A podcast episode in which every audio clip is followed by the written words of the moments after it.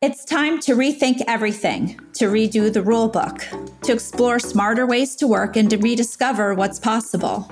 It's time for a fresh take on how technology and creativity are changing the way work gets done.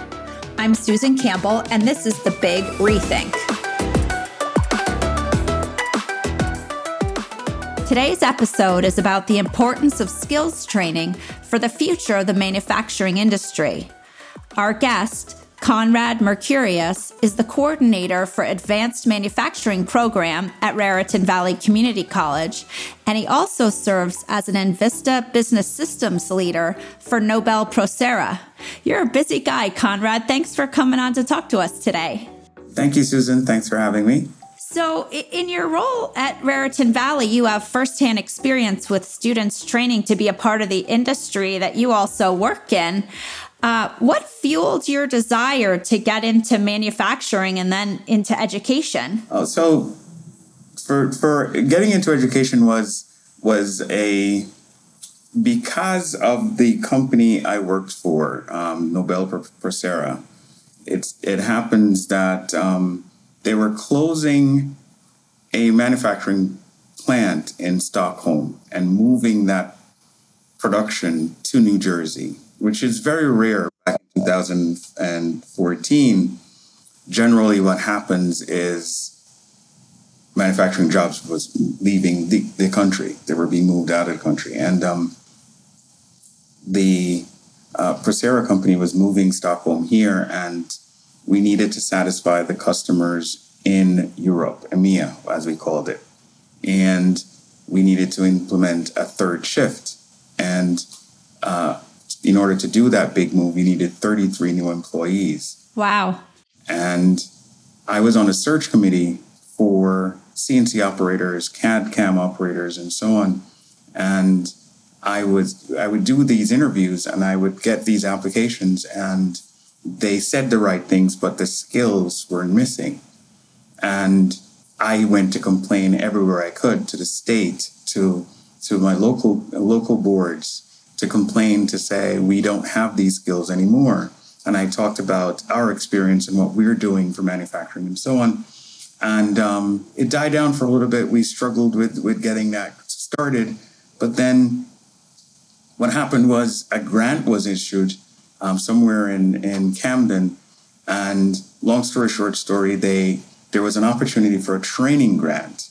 And because I was so loud and boisterous about it, I think the cliche was, put your money where your mouth is. Come down and help us to start this thing. You have a good bandwidth of the skills and tasks and duties that are necessary to enter on an entry level for these programs. So come down and help us. And here we are. I started with them with 2 trailers, 2 mobile apps that were a part of that grant. And we built a full-fledged program from that. How'd you get started in the manufacturing side? On the manufacturing side, it was an interest of mine. I always thought I was going to be an engineer. I didn't know what engineer I was going to be. I just knew that was what I needed to be an engineer. And I started off in college as a mechanical engineer. That didn't really bode well. I went into computer science instead and started programming. I love to build things, love to make things. And when I realized that there were ways to actually program machines to do this, I started to do every certification I could. I started watching every YouTube video I could. And then 10 years later, I was leaving a management role to go into manufacturing, and I never looked back from there. Wow. I like your style. That's pretty cool. So in the role that you've created, literally you created at Raritan Valley Community College, how does that different from other manufacturing programs? Other manufacturing programs, I would say when I started, there weren't a lot to model. Okay. To be transparent, I did travel to North Carolina to a very good program. I wanted to see the best practices, what's their bobs and their wows. And I was impressed with how they were doing it, how they were reaching back for students from high school, and how they were growing their population. So there was nothing to compare to, especially in the East Coast per se. And I'll talk about this later on, but what I thought was great for us is a weird acronym for development curriculum. It's called DACUM process.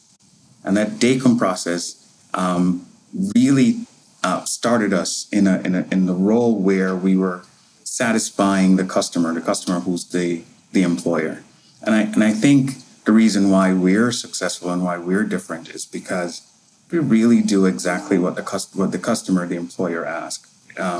We're looking at what needs generally and sometimes specifically the employer has, and we try to satisfy those needs in the classroom itself.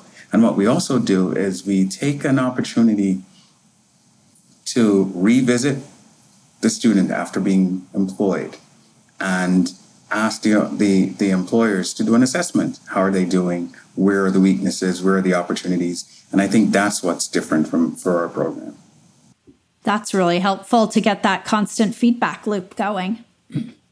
And you're also working with several corporations to do some training, and then many of those corporations actually hire your students. Yes, we have, and I'll give a quick shameless plug here to one of our key employer partners, Triad Tools, who really partner with us to ensure the sustainment of the program's overall learning outcome goals, which is full employment, growth possibilities, performance development, and feedback to the program to say where we need to improve and do better. And Triad specifically does some training for us, machines and equipment that we are not able to afford in the program or have. They're able to host certain small groups of students to continue that training, and that really helps the program. So I think our program is so strong because of our partnership with employers. We have about 100 employers that we serve. A lot of them are not very happy right now because we don't have enough students to fill the positions. But we keep trying to recruit their needs. And we find that they're also purchasing equipment that we use in the classroom because it satisfies the end product. So our students know have some experience on a particular machine. They'll come in, they'll visit, they'll say, okay, they're working on this. It can actually be our next purchase in our CapEx.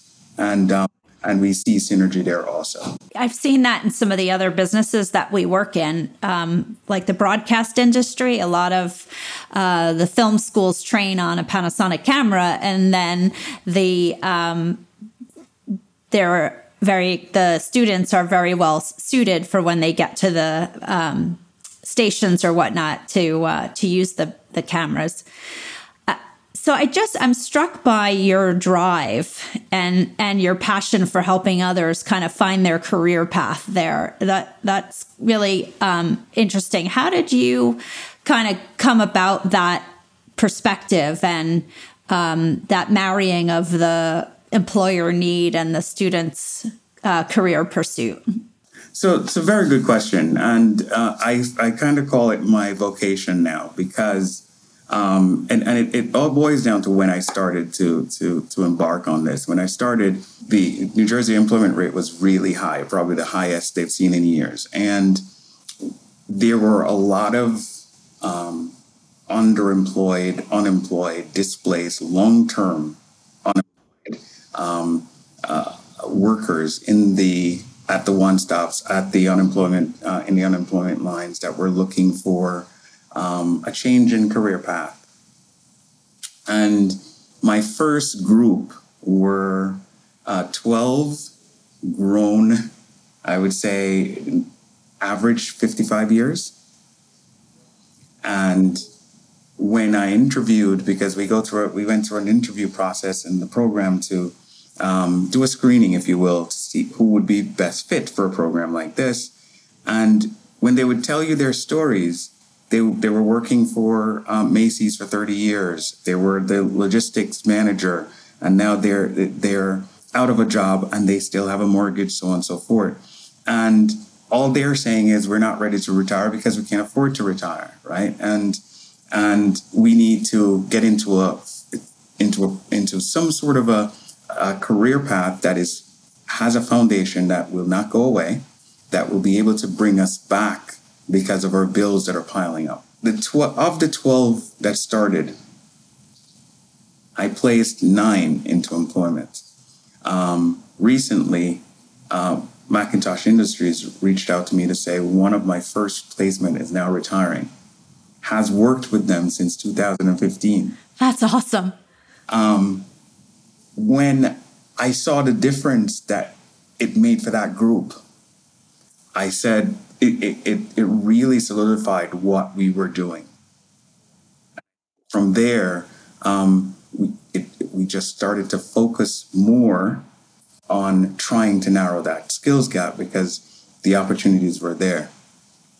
I'm still in close.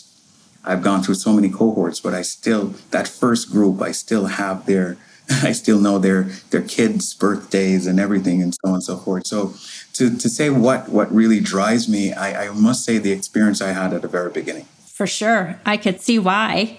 So you mentioned the skills gap there, and there's data that shows by 2025, the U.S. manufacturing industry will be down a potential 2 million workers as a result of aging employees and a lack of the younger workers entering the industry with proper training. So that skills gap keeps building. How important is the manufacturing skills training to keep the future of the industry on a positive trend? It's the key, I think. The skills training is the key, and the type of training. One of the things that sets us apart is the fact that we focus on the fundamentals, the manual machining, because a lot of other programs focus on CNC only, the computer numeric portion, and we call it the advanced portion. And a lot of our employer partners are not there yet. They're moving into that realm with the help, the assistance, the aid of our students. They still have old machines that were running 100 years ago. Wow. And it's very important that the skills training takes that into consideration and make sure the students know that level, right? In the future, it's going to be crucial for that teaching to happen. What used to happen before is the apprenticeship model. The European apprenticeship model was there. That was removed. The vocation school, that was removed. And more or less, that's what we're bringing back into the classroom. And that's, again, what's going to really push the need for manufacturing to grow as it's growing. And then the other part of it is to ensure that we're looking at the future. What's next? Right. And that we're not stuck in one area. So if you were to give some advice to other higher education institutions about manufacturing skills training program, what's the one piece of advice you'd offer them? So it's the employer. We use a DACUM process. I'll quickly explain what a DACUM process is. It's where we locked 12 employers in a room and we asked them to tell us what the perfect employee looked like. Skills, tasks, duties. The next day we take their BOVs, the best of the best worker, and we ask for their special traits, what makes them what they do. You put that into a curriculum, and then you actually satisfy that curriculum for the employer. What you're doing essentially is taking away 6 months to a year of the pain point of an employer would do to train an onboarding employee, and you're giving them that much of a boost, a start. So I would say, listen to the employer. If you listen to the employer, your program will always be successful. Very cool.